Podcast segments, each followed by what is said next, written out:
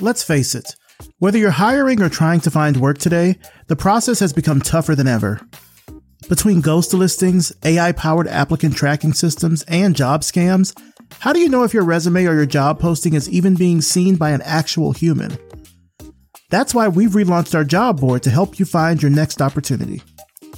And if you're a company that's hiring right now, take advantage of the September surge. We'll feature your listing on our job board for 30 days and help spread the word about it to our audience of podcast listeners for just $99. Get started with us and expand your job search or recruiting efforts today. Revisionpath.com/jobs. You're listening to the Revision Path Podcast, a weekly showcase of the world's Black graphic designers, and web developers. Through in-depth interviews, you'll learn about their work, their goals, and what inspires them as creative individuals. Here's your host, Maurice Cherry. Hello, everybody, and welcome to Revision Path. Thank you so much for tuning in. I'm your host, Maurice Cherry. Revision Path is supported by Brevity and Wit. Brevity and Wit is a strategy and design firm committed to designing a more inclusive and equitable world. They are always looking to expand their roster of freelance design consultants in the U.S., particularly brand strategists, copywriters, graphic designers, and web developers. If you know how to deliver excellent creative work reliably and enjoy the autonomy of a virtual-based freelance life with no non-competes, check them out at brevityandwit.com. Brevity and Wit. Creative excellence without the grind. For 10 years, Revision Path has been dedicated to showcasing Black designers and creatives from all over the world. In order to keep bringing you the content that you love, we need your support now more than ever. If you're in a position to help us grow, here's how you can contribute. Visit revisionpath.com/donate and click the donate button there to make a one-time, monthly, or annual donation to help keep Revision Path running strong. Thanks for your support. We also got a new review on Apple Podcasts. This is from Art Girl 1, and it's titled Excellent Design Podcast. Here it is. Revision Path is an amazing resource for graphic designers throughout every step of their journey. I take something inspiring away after every episode. Thank you, Maurice, for your amazing interviews. Art Girl 1, thank you so much for not only being a listener, but for leaving us a review and a 5-star rating on Apple Podcasts. Speaking of which, listener, have you left us a 5-star review on Apple Podcasts? If not, don't worry. Go ahead and pause this episode. I'll wait. And you can go do that. Every single review that we get helps bump us up in the algorithm for discoverability, which everything's run by algorithms now, unfortunately. That's a whole other story, but every review helps us in the algorithm for discoverability. It's a really great way to let us know how you're enjoying the show. And just like Art Girl 1's review, I'll even read it right here. So, you know, it's a triple win or double win or something like that. But anyway, if you haven't left us a review, please go and do so. Again, Art Girl 1, thank you so much for that great review and for the 5-star rating. Super duper appreciate that. Now for this week's interview. I'm talking with Carmelle Kendall. Carmelle is an art director, designer, and illustrator born and raised in Atlanta, Georgia. She's the co-founder of Neighborly, a paper goods company, and her book, Your Freedom, Your Power: A Kid's Guide to the First Amendment, just came out a few weeks ago, so we'll put a link to that in the show notes. Let's start the show. All right, so tell us who you are and what you do. So I'm Carmelle Kendall. I am a creative director, designer, founder of Neighborly Paper, and illustrator for a children's book called Your Freedom, Your Power. Yeah, I saw the book as I was doing my research. Came out with Penguin Random House on July 25th, and I'll make sure that we put a link to that in the show notes. I'm curious, like, are you spending the summer like doing a book tour or doing anything with publicizing the book? I'm not doing a book tour, but I have spoken with the authors and we kind of have our rollout plans on how we plan on getting the word out there. I'm super, super excited about it.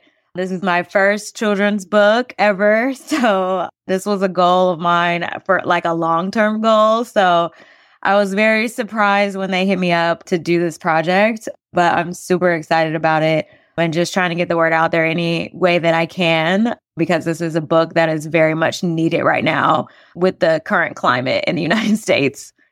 Yeah. How did you get involved with it? Did the author reach out to you directly?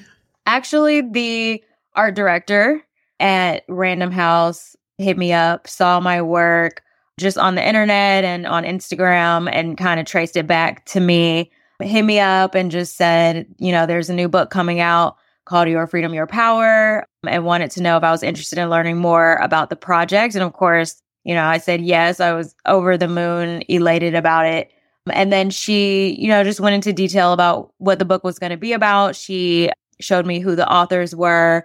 Allison Matuli is a lawyer, and then Clelia Castro Malaspina, I believe is how you say her last name, is a writer, and they kind of paired up to write this book. And it's really about, it's a middle school level book, and it's about how to protest, how to write a letter to your representative, how to write a petition, just everything on, you know, how to get your voice out there. I think it's super important book that middle schoolers need. Honestly, you know, adults need, like everybody needs.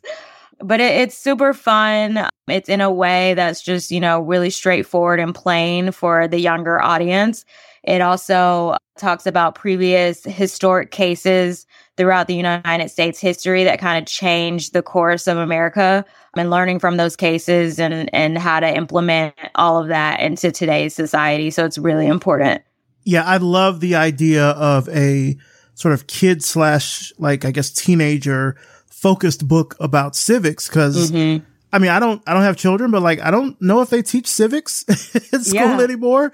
I mean, that sort of stuff you mentioned with the book, like I learned it in civics in 7th grade, but like, I don't know if that's such the case now, especially over the past, I would say maybe 10 to 15 years. And we definitely have seen in the news, you know, protests and things where people are really exercising their civic rights.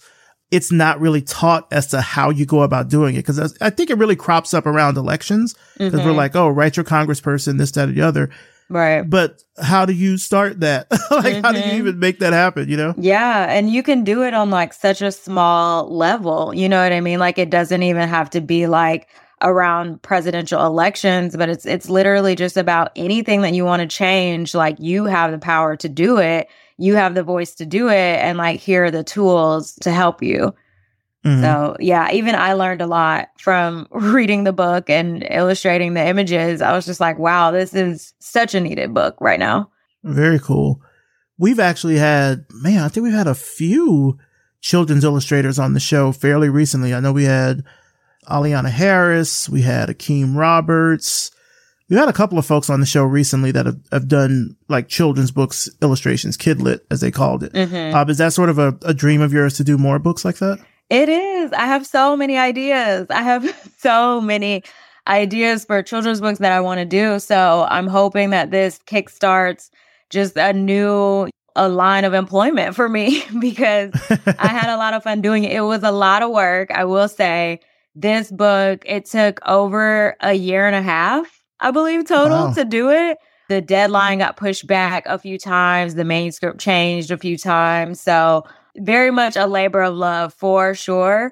But, you know, I love doing it, and I have so many ideas for other children's books. So I'm hoping to get started on those like now so that I can keep the momentum going and, you know, keep this ball rolling. But yeah, I loved it. I definitely want to continue for sure. Nice. Do you have like representation yet? I don't. So I am debating on, I've had people reach out to me for representation, but I have another illustrator friend, and she was like, don't do it. Oh, why is that? She said, so from her experience, she said that she had a representative for her illustrations, and that it didn't work out because she felt like they weren't really like pushing her work out there, and that they were pretty much just tacking on their percentage for a lot of the work that was coming in, not from them, like just people coming in organically to her and then having her representative take a percentage off without really finding the work for her. And so she got into some royalties, like children's books that have royalties, and now her representative gets a percentage for life. Like, oh, wow. And they didn't come to her through the representative. And so she was just telling me, you know, it's not worth it. And, you know, just kind of do it on your own. So I don't know. I'm a little on the fence about that. Wow.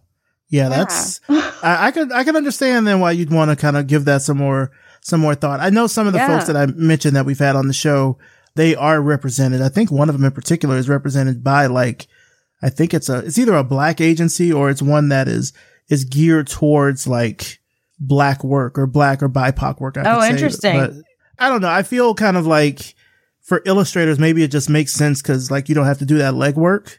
To find work, like they kind of just come to you. But then if it's a situation like you mentioned with your friend, that sucks because like they're getting a cut of money for not even really doing the work, you know? Mm-hmm. So the one that I talked to, I asked that question. I was kind of like, okay, so if somebody comes to me without you, like if they see me on Instagram or whatever and hits me up, then do you get that percentage? And she said, yes. Like, that's the way her contracts work. And so it made me hesitant. So I said no at that time because I was like, well, let me do some more research because I don't know about this. Yeah. No, that's fair. That makes a lot of sense. Yeah. So aside from the book, like what else do you have planned for the summer? So aside from the book, I'm working a lot on Neighborly Paper, which is my paper company. Rolling out new products all through the summer and hoping to get into some more stores come fall so that everybody will be able to purchase Neighborly from a store near them. I will make sure to link to the segment that I saw you on where you were featured on the Today Show. Yeah. That's big. Talking about Neighborly. I think at the time it was like in 2020. Is that right? Yes. February 2020. Yeah. Oh, during Black History Month. I know, I think it mentioned you were in, I think, 20 stores at the time? Was it only 20? Oh, my gosh. Look at you, only 20. Was it only 20? Wow. I don't even remember the number at that point. But wow, yeah. It might have been 20 at that point. But we've definitely grown a lot since being on the Today Show, for sure. Well, let's talk about Neighborly. Let's get into that. How did you sort of come up with the idea to start that? So it was actually my business partner's idea. So at that point, we started it in 2016 in New York City. We were both living there in Harlem. And my business partner is actually a childhood friend of mine. We grew up as neighbors in Fayetteville, Georgia. We grew up as neighbors. We ended up living in Harlem together as neighbors again. And so she's a writer. And she had the idea of coming up with a greeting card line at that time.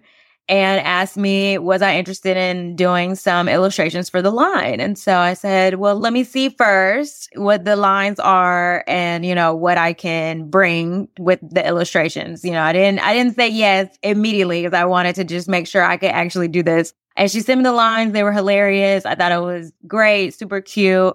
I spent the weekend just kind of drawing some images to the lines.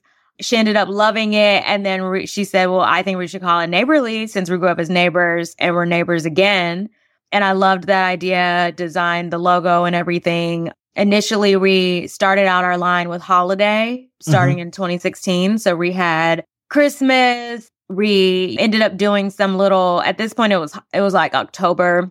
So we did little Halloween postcards that we gave out as freebies so that people could just get our website out there. But yeah, we started out with 8 cards for holiday. We completely sold out of those cards. We had a total of 800. We did like 100 each. Completely sold out of those cards. Unexpectedly, we were like, wow, people really love this. And then, you know, people were like, when are the Valentine's cards coming out? When are you going to have birthday cards? Initially I was like, wow, I thought it would just be like a little hobby, like, I would draw a new card every few months, but now people are like, when are the next cards coming out? You know? Mm-hmm. Yeah. Then we were like, okay, this is a viable like business right now. Like we actually need to, you know, come out with more inventory. So that's how it started. I love the name Neighborly. I love that whole sort of concept of it coming from the fact that you and your business partner were neighbors. That's really cute. Mm-hmm. Yeah. So, and now we're actually both back in Atlanta, neighbors again. Look at that. Yeah. Neighbors and business partners. That's dope. Yeah. Mm-hmm. So right now you're working at an agency now, but before that work, you were at Dagger as an associate creative director and a senior art director. Tell me about that. Yeah. So started at Dagger in 2020 as a senior art director, worked on Krystal, which is a fast food restaurant in the Southeast, worked on Buffalo Wild Wings, and then got promoted to ACD, which is associate creative director, where I worked on Aflac and a brand called Rent. But yeah, it was fun. Like, Dagger was great. I learned so much. We did a huge rebranding for Krystal at that time, which was amazing. I got to lead that, which leading a rebrand of that size was just amazing. I loved it. That's one of my favorite projects to date, just because the client gave us so much freedom. We pretty much changed everything except for the logo, which is like a dream. Like, not a lot of brands let you do that, let you change the colors and let you explore typography and things like that. So much fun. I loved it. There's a couple of things I sort of know about Dagger. Like, I've heard of it here as a local agency. One of the projects, I think it's either from Dagger or maybe Dagger acquired it. I'm not 100% sure, but butter.atl is like part of, is it part of Dagger? Is it like just a project that they do? You know what I'm talking about? Yes. Mm-hmm. Yeah. It started out as a part of Dagger, and then now they've kind of branched out, and Dagger, I think, is just known as like an investor at this point, but now it's its own entity. Okay. Yeah. I know about Brandon Butler. Brandon's been on the show before. He was actually one of the very first people I had on the show way back in 2013. He was working at Edelman at the time, but I had heard of him because I don't know if people know that Brandon Butler is kind of something of like an Atlanta, like, wonderkind. Like, he had a website store in North DeKalb Mall. I want to say it was North DeKalb Mall, where like you could literally go into a store in the mall and buy a website. This was before I think he did Butter, but really? I remember hearing about Butter, and I know that Brandon was at Dagger, so I wasn't sure sort of what that relationship was. Yeah. Mm-hmm. Yeah, Dagger, I guess, helped start it. It started at Dagger, but now it's definitely its own business. But yeah. Nice. I'm wondering, like, it probably was really cool to work on with Krystal kind of being such a, it's not an Atlanta, I mean, it's, I guess you could say it's a known Atlanta brand. It's, I think, founded in Tennessee, but it's headquartered now here in Atlanta. I bet that was something kind of working on such a well-known Atlanta/Southern brand like that. Yeah, when I was interviewing and they said that Krystal wanted to do a rebrand and they never really done a rebrand like ever in history, that is what made me want to take the job, because what brands have been around that have just never done a rebrand and are just kind of like, we want you to lead this project. It's like, wow, you know, that was a dream come true and something that doesn't happen very often. And so I definitely took the job for that project because I just was really excited to do a rebrand of that scale. Let's dive a little bit into that project, because you said it was, you know, such a grand redesign like that. Mm-hmm. What did that entail? Like, what did the team look like? How did that process even go? The team was so small. It literally was me and another designer. We ended up getting some freelance help because it just was massive. But it didn't happen all at once. It happened over the course of like a year, I would say. So yeah, it wasn't crazy where we did it in like a month or like it. We really did take our time with it. But yeah, like I said, the only rule was don't change the logo. So everything else was pretty much sky's the limit. So they knew they wanted something more modern, more fresh, just more current. I just feel like, you know, everything was kind of looking a little outdated just because they hadn't had a rebrand in forever. So, you know, we updated the colors, we made it more just popping. Like, we wanted everything to pop. We did product photography for all of the menu items, which was one of my favorite parts. We wanted the food to look more realistic. You know, we wanted sauce dripping down. Some of the ingredients might have fallen onto the plate, you know, things like that. We thought of every little detail that you could think of: typography, colors, design elements. We did some illustrations for it. We had all new photography, all new models, just everything from start to finish. We did everything. Wow. And then, like you said, it took over a year to sort of pull it all together. Yeah. Now, when you started out at Dagger, you were an art director, right? And then when you left, you were an associate creative director. Tell me kind of, I guess, I know this because I hear this either from a lot of freelancers or just from a lot of people. They kind of use art director and creative director rather interchangeably. Like, to you, what is the difference between the two, and how did you shift from becoming an art director to a creative director? Yeah, I see people using them interchangeably as well, and I definitely don't think they should be using them interchangeably. For me, art director, you're way more in the weeds of the work. You're working under the creative director. So for me, the creative director is more so leading the charge, but the art director is kind of implementing what the creative director sets in motion, is kind of how I see it.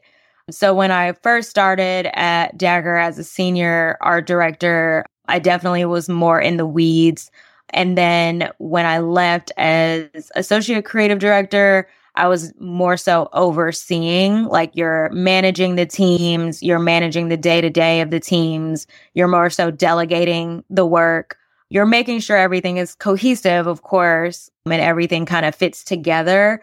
But as art director, you're definitely doing the day-to-day, whereas creative director, you're leading the way.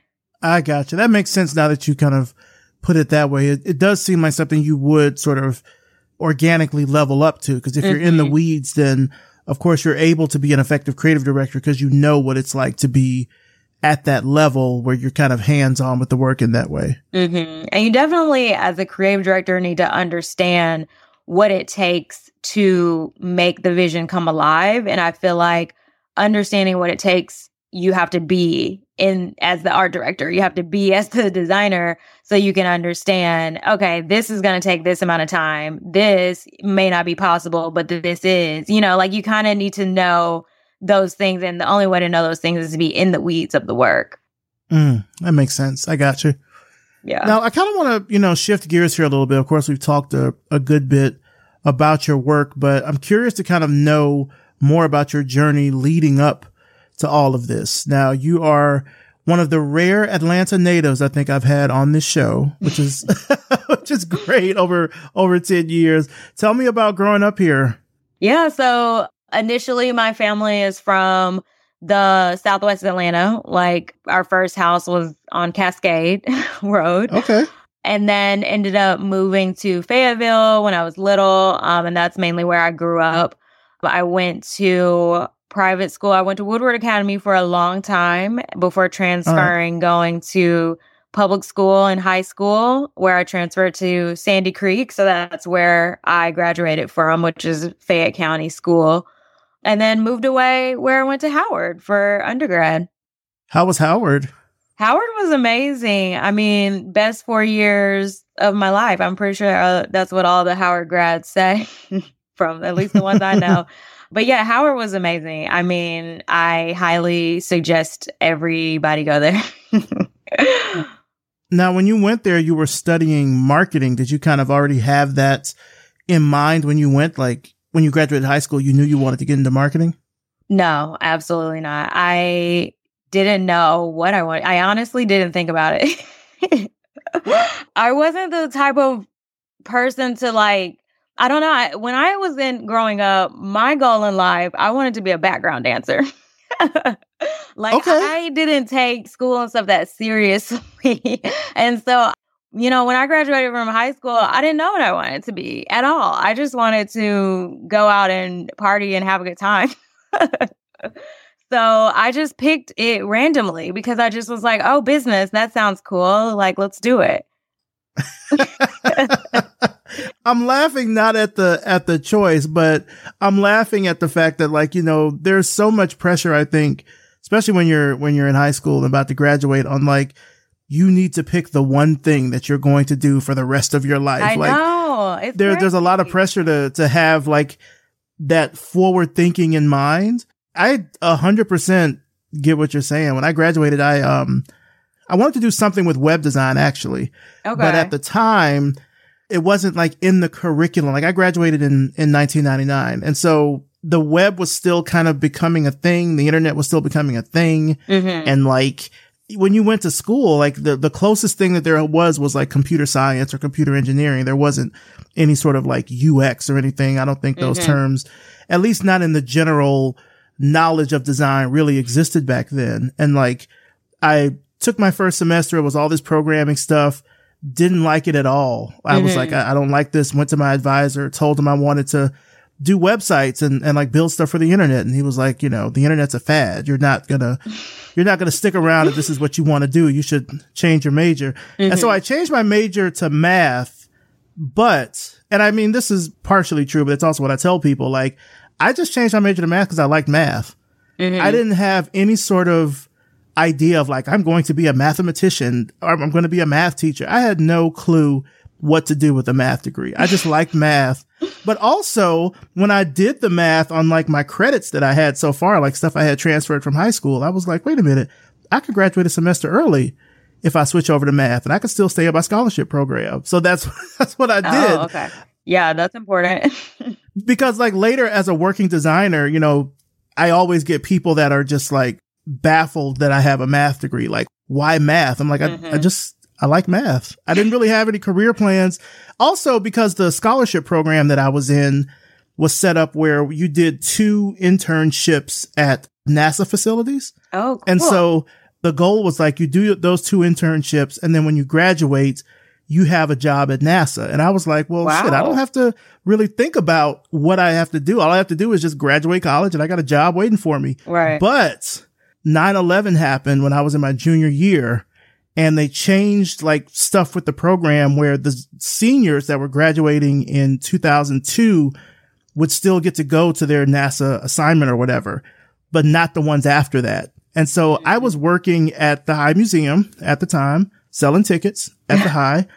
That was the job I had when I graduated because wow. I had nothing lined up at all. I had no sort of career plans, even coming out of college. Cause I thought like, oh, I'm set, you know? Mm-hmm. So I get it. I completely understand like not having an idea of like what you really want to do. I sort of fell into design cause I had it as a hobby. I was still doing it on the side. And then, you know, now it's what I do, but I had no plan at all. I was just like, but I mean, rolling with the punches. Like it's absurd to ask somebody that's 18 years old, what is their plan? You know what I mean? Like you're 18 and if you think about it in high school, you're not exploring all these different career paths. Like, you know, you're taking geometry and English. Like, I don't know. I just feel like to have your whole career planned out as a freshman in college is wild. Like, that's bonkers to me. Yeah. So, like, I think everybody should kind of start out undecided. Or I think maybe college, your first year, everybody takes classes in and all kinds of different things. So that sophomore year, maybe you can have some inkling of what you want to do, but like freshman year, that's crazy. So like, I didn't know, basically. I just chose it randomly. I was like, businesswoman, that, you know, I can be a businesswoman, sure. Or do like a gap year or something, you know, just something to kind of give yourself at that time frame, like more of an idea of what it is that you want to do. Because I mean, also, I mean, look, as a freshman, I was out partying too. Yeah. The clubs used to send buses. Yeah. The clubs used to send buses to campus to pick us up and take us to the club and then bring us back to campus. Like I told this story on the show before. I almost flunked out freshman year because I was partying, almost lost my scholarship. I had to pull it together. Yeah. I really did. I mean, but you're living life. That's what you're supposed to do. Yeah. Absolutely. Yeah. So that's what I picked just at random. I mean, Howard was amazing, though. I wouldn't change that for the world. Mm-hmm. But yes, if I could go back now, I would do graphic design or, you know, be an art major or something that pertains to what I do now. But at the time, it was random. Yeah. I mean, hindsight is 20/20, right? Like you can always kind of look back and know, yeah, this is what I should do because it will make sense for what I'm doing now. So I get that. Yeah.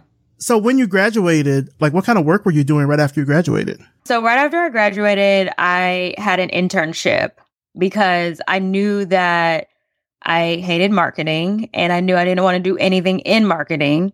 And at that time, a friend of mine worked at a fashion PR place in LA. And so she said, you know, I don't know what your plans are after graduation, but you can come intern with us if you want.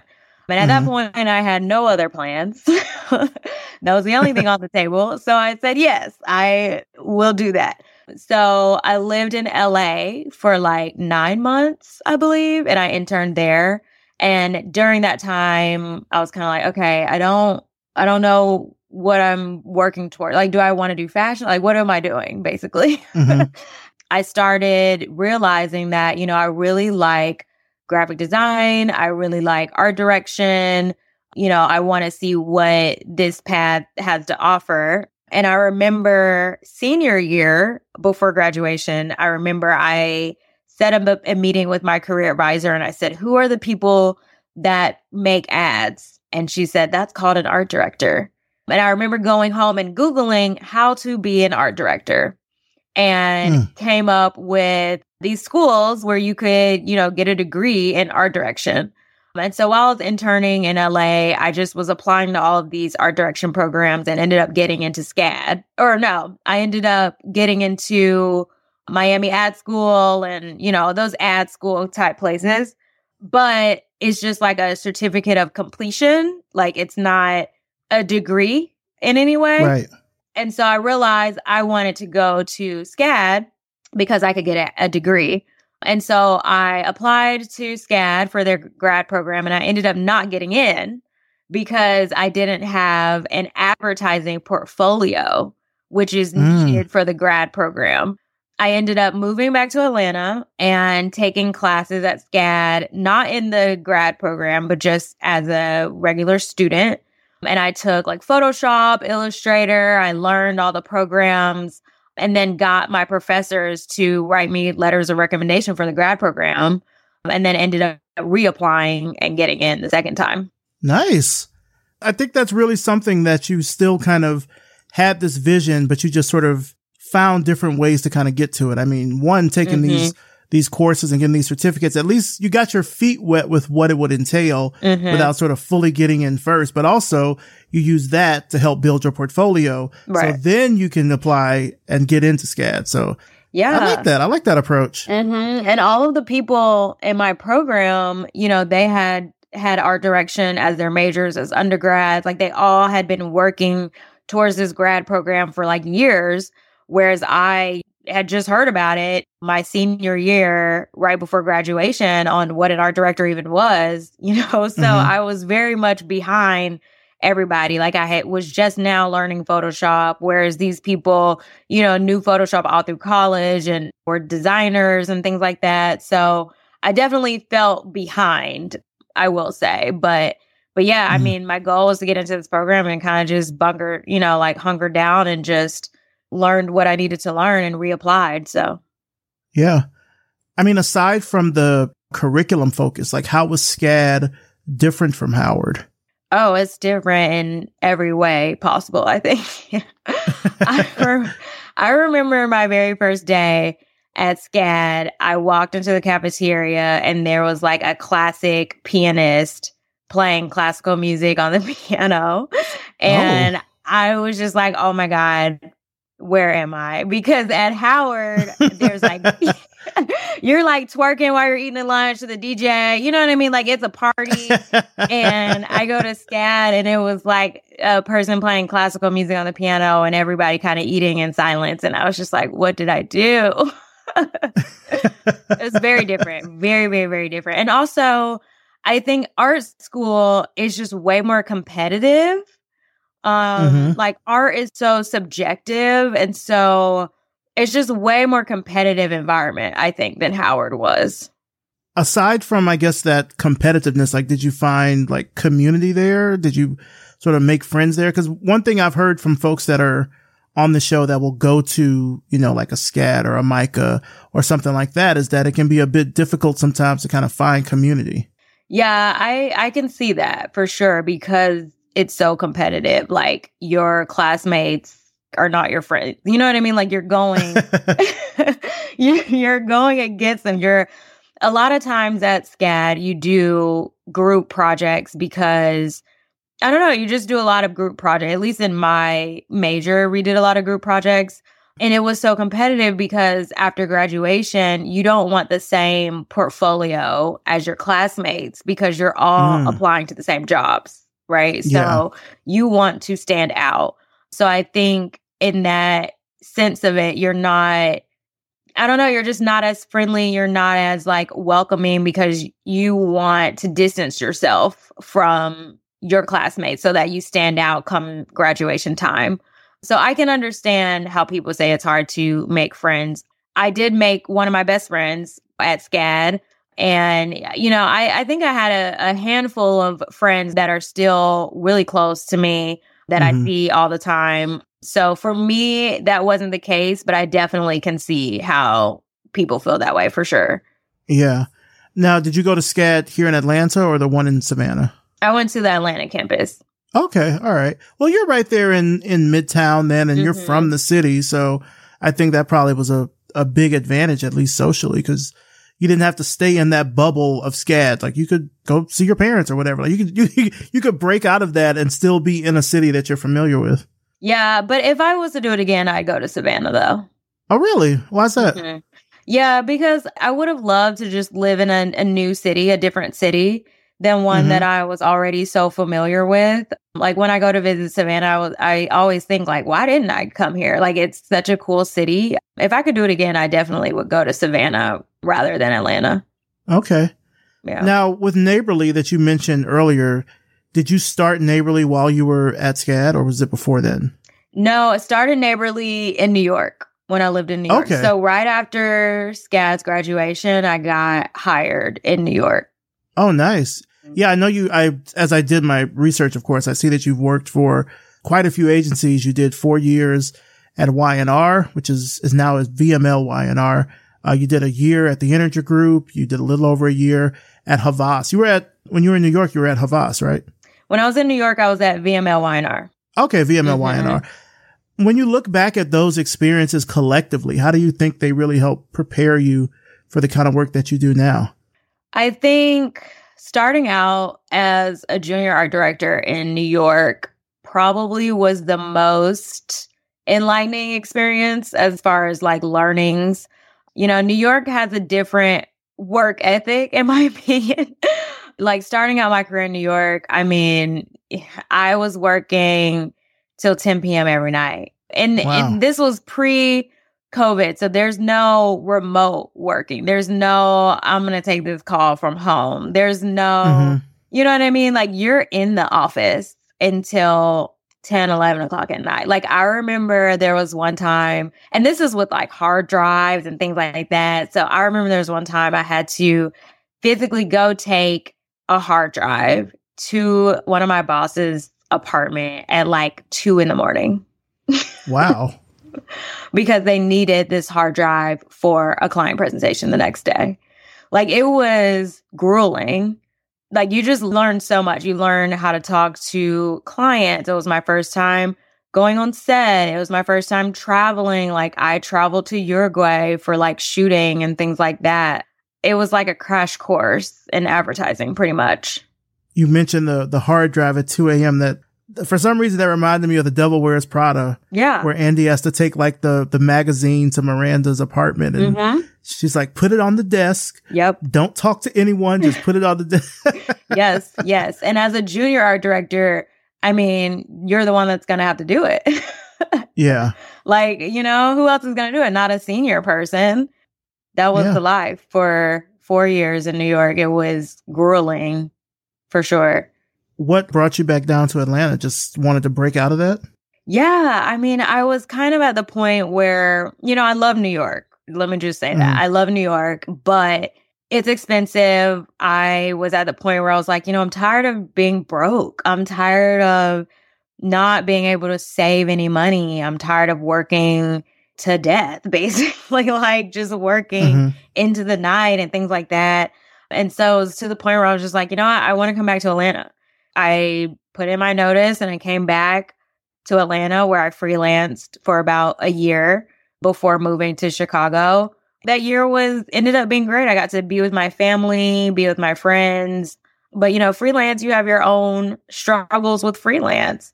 But at the time, to me, it was better. It was what I needed to do. I needed to just, And I'd say, you know, good on you for recognizing that, because I think sometimes, especially when you're really locked into a particular job or a particular pattern, you know, a lot of the popular advice, I guess you could say it's popular advice, but a lot of the stuff you'll hear is that you have to sort of stick with it. You got to pay your dues, et cetera. But like, if it's really weighing on you and like, it's really affecting your day to day, like, you know, it takes a lot to break out of that. Yeah. I also think now is just a totally different climate than back then. Like now, I think just a lot of things have slowed down since COVID. And now it's like, you know, hybrid work models or people working from home. And I just think it's a lot more laid back than back then. Do you think it's starting to ramp up again? I think it's starting to ramp up again, but hopefully not to the point where it was then. Like that was just, I was working around the clock. Yeah. It sort of feels like now with companies we're at, what's a good analogy for this? It's almost like when you're trying to learn how to drive a stick shift and you can't sort of get the rhythm between like the brake and the clutch and the you know, trying to get all that together, and it's kind of jerky back and forth. I feel that sort of like feeling is happening right now with companies that are still trying to decide how they're going to operate with employees, quote unquote, post pandemic. Yeah. I mean, you know, the country said the pandemic is over. The government's like, we're not funding, you know, whatever. But COVID is still out there. Some places that have went remote are either continuing to go remote or they're deciding on remote or hybrid. They're still trying to sort of figure out what the rhythm is. Because before the pandemic, the rhythm kind of was, as you said, kind of just go, go, go. This is how it is. Now that people see that there's another way to work and another way to live and still be able to get work done, companies are like, we still have all this office space. Like, what are we going to do with that? We want people to come in the office 2 days a week, 3 days a week. They're still trying to figure it out, I think. Yeah, it's definitely silent battle right now between the employers and the employees as far as like hybrid versus remote versus 2 days, 3 days a week. It's definitely a back and forth going on right now. Some agencies are like, we're fully remote, so or work from anywhere. You know, and then some people are like, no, we're in the office. Come in the office every day. The last place where I worked was fully remote. And I think one of the people who worked there really took advantage of that a lot by just traveling to different countries. I mean, like we would meet with her and she's like, well, this week I'm in London and this other week I'm in Paraguay or whatever. And the company eventually had to say, okay, you need to stay in one place. Oh, really? Because... Yeah, well, the reason her work done though, she was getting her work done, but the problem is, or I guess the problem that arose, at least as how I heard it, was that because she was jumping from country to country with different time zones and stuff, there's just certain countries that the business can't do business from. So, and I mean, not like political dissident companies, like she wasn't in North Korea or anything like that, but like there were just certain places she was at where they were like, okay, we're not sure that you can work from there. We need you to kind of stay in one place for a while because it's making paying you difficult. Because she would be in one, because she'd be in like one place 1 month, one place somewhere else, just kind of jet setting around. Because in my mind, I was like, she can't be getting paid that much, like to be doing all this jet set between countries. Maybe she was, I don't know. But yeah, eventually they told her, okay, you need to like stay somewhere for a while, and then. I think once she did that, she was somewhere maybe for about a month or so. They laid her off. Oh, no. Like, well, they laid all of us off. So we all were kind of in the same boat. But like, it was so weird because I know that that's something that people have done during the pandemic is just take advantage of the fact that you could work remotely. Why not work from anywhere? But the company was like, nope, you need to stay somewhere for a while because we can't keep track of where you're at. And it's messing up, I guess, business operations with how we pay you or something like that. Oh, interesting. I wonder if it's because of like taxes or something. I also think they just didn't like her. I think that could have been part of it too. you know, we're all working, don't get me wrong, but like if you're working hard and then someone else is working hard, but this person is like jet setting between all these places, I think it might have been a little bit of jealousy. Like they were like, okay, you need to stay your ass in one place and stop doing all this traveling around because I can't travel. So why do you get to travel? That's what I think it was. But they had a, you know, like a more corporate friendly excuse. Yeah. Cause if she's getting her work done and she, you know what I mean? That should be what counts. You know, and if she's working the hours of the everybody else, I don't know. I don't know. But again, it's sort of like what I talked about before. Companies are just trying to figure out how to sort of work now in this new environment because this is such a new thing. Like before, you went to the office, you worked your 8 hours or whatever, and you went home. Like work was that sort of other place. And now that your work can also be where you live, and if you can do that from anywhere, why stay at the place that you're at? So I don't know. Yeah. Now with the work that you do with Neighborly, you got a full-time gig and the book. Like, how do you balance all of that?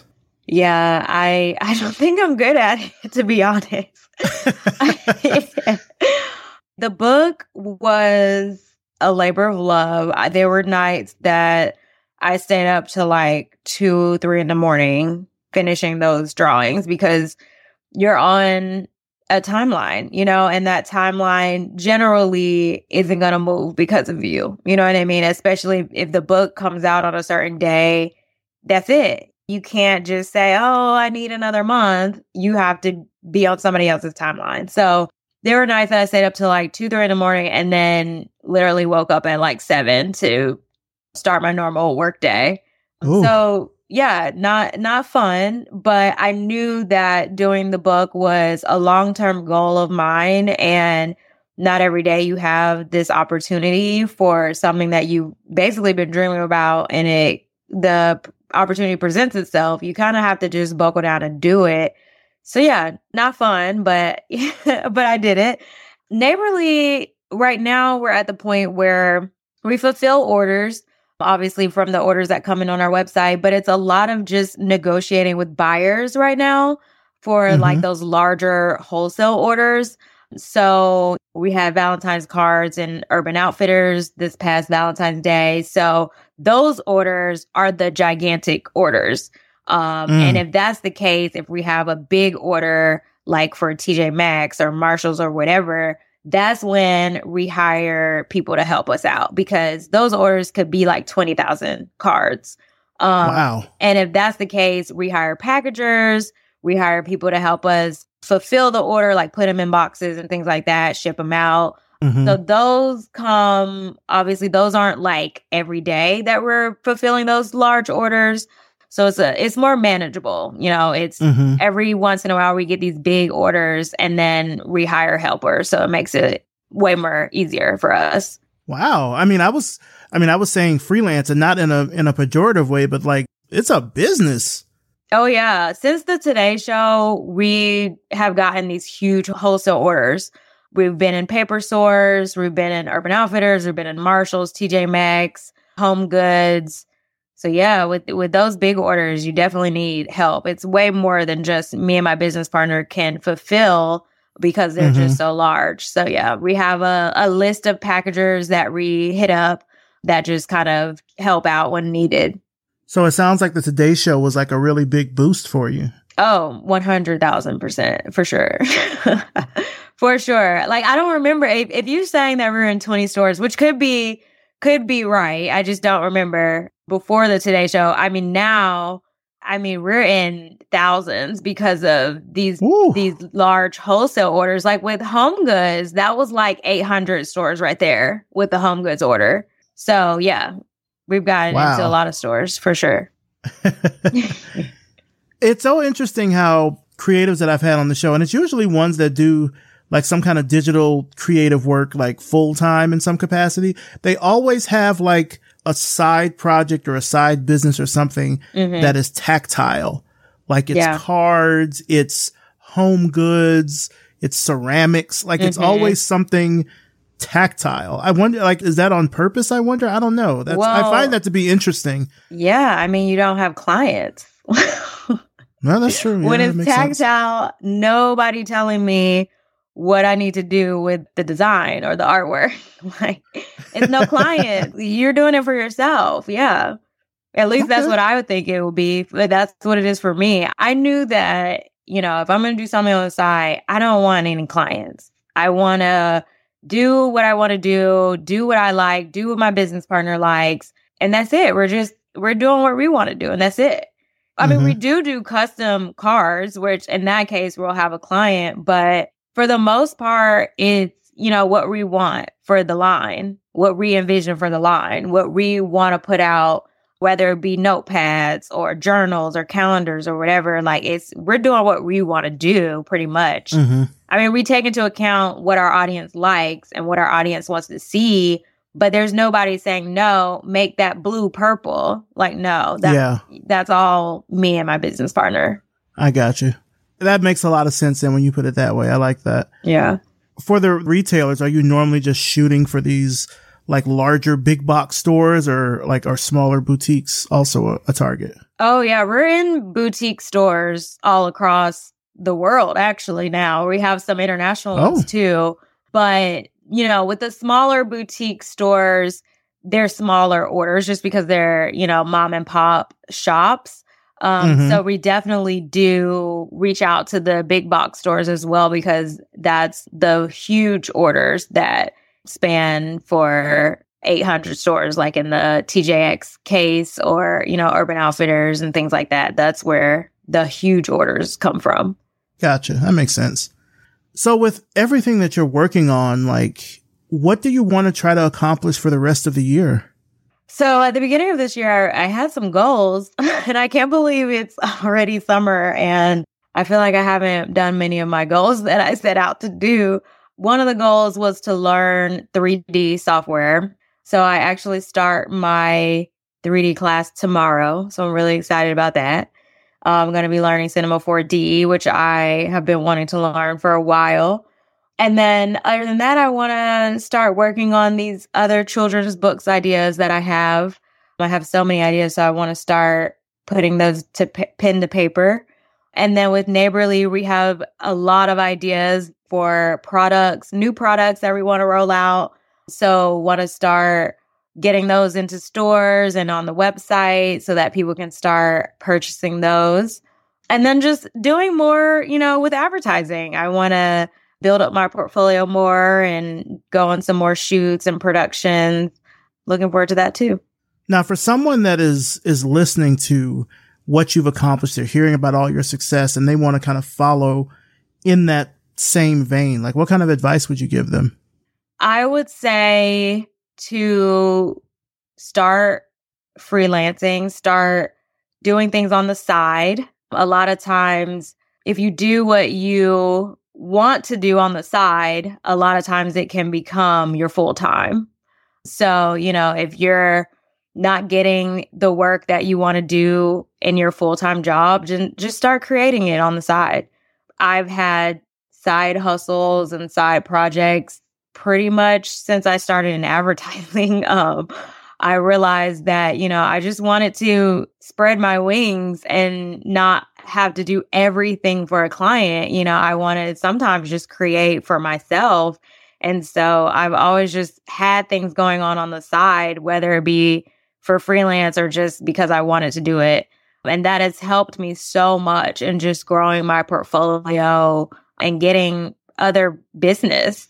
So I would say always just like do things on the side. Just do things for yourself. Do things just to stay creative because you want to. And it always lead to something. It always will lead to bigger things. If you could go back and give teenage Carmelle that wanted to be in the video, if you could give her some advice, knowing what you know now, what would you tell her? I will probably say, don't be afraid to explore just art, the art world, and things that you think are unattainable. Because when I was growing up, I didn't have like artists around me. You know, my mom is a doctor and my dad is a lawyer. And so I wasn't in the art space. I didn't know an artist. I didn't know anybody in advertising. This is all something I found out late in life.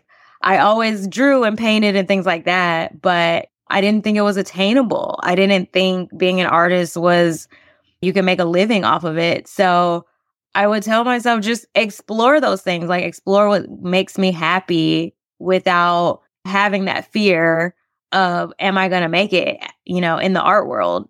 Like, just be fearless and explore what makes me happy, basically. Where do you see yourself in the next 5 years? Like, what's the next chapter for Carmelle Kendall? I see myself doing more books, having books on the shelves in stores everywhere, having Neighborly and on the shelves in stores everywhere. I see myself just learning new things. I believe that I'm a student for life. So learning new programs, learning new software. I always just want to stay experimenting with my craft. Hopefully my artwork has evolved in 5 years. Hopefully it doesn't look like it does now. I want to, you know, always be continuing to evolve, and just being a better artist and designer is what I see for myself. Well, just to wrap things up here, where can our audience find out more information about you, about your work, about Neighborly? Where can they find that information online? Yeah, well, they can always go to my website, which is carmellekendall.com. The book is called Your Freedom, Your Power, which is available everywhere books are sold. And then for Neighborly, they can go to NeighborlyPaper.com and find a list of all the stores that we are in, or they can just purchase directly from NeighborlyPaper.com. All right. Sounds good. Carmelle Kendall, I want to thank you so, so much for coming on the show.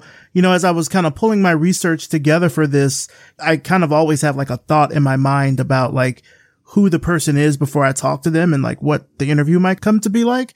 And the main thing I'm getting from this is like hometown hero, like from the A, left, did your own thing, came back. You've got this great business. It's a fun business, but you're also still kind of working in the advertising world as well. And like, from what I can tell, just from talking with you, like you're keeping it humble. Like you're certainly super proud of the work that you've done and the success that you've accomplished, but like you're also super humble about it.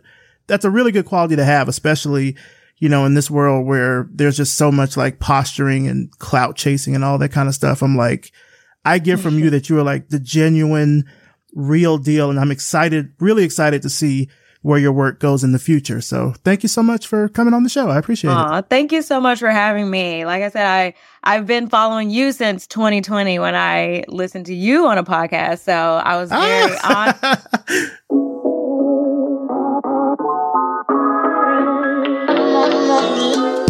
Big, big thanks to Carmelle Kendall. And of course, thanks to you for listening.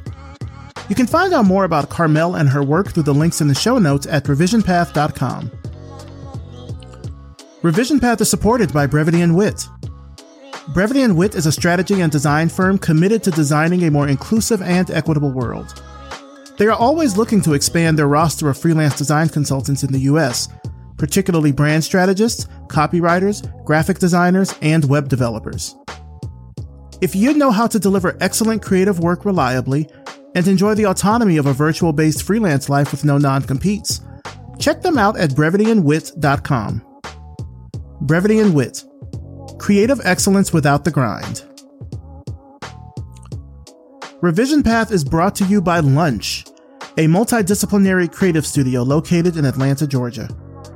Our executive producer is Maurice Cherry, and our editor and audio engineer is RJ Basilio. Intro voiceover is by Music Man Dre, with intro and outro music by Yellow Speaker.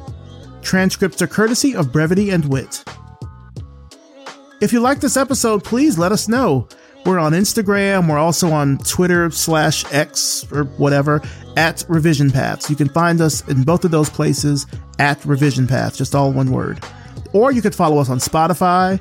You could follow us on Amazon Music. You could be like Art Girl 1 and leave us a rating and a review on Apple Podcasts. Or you could leave us a voicemail message on our hotline at 626-603-0310.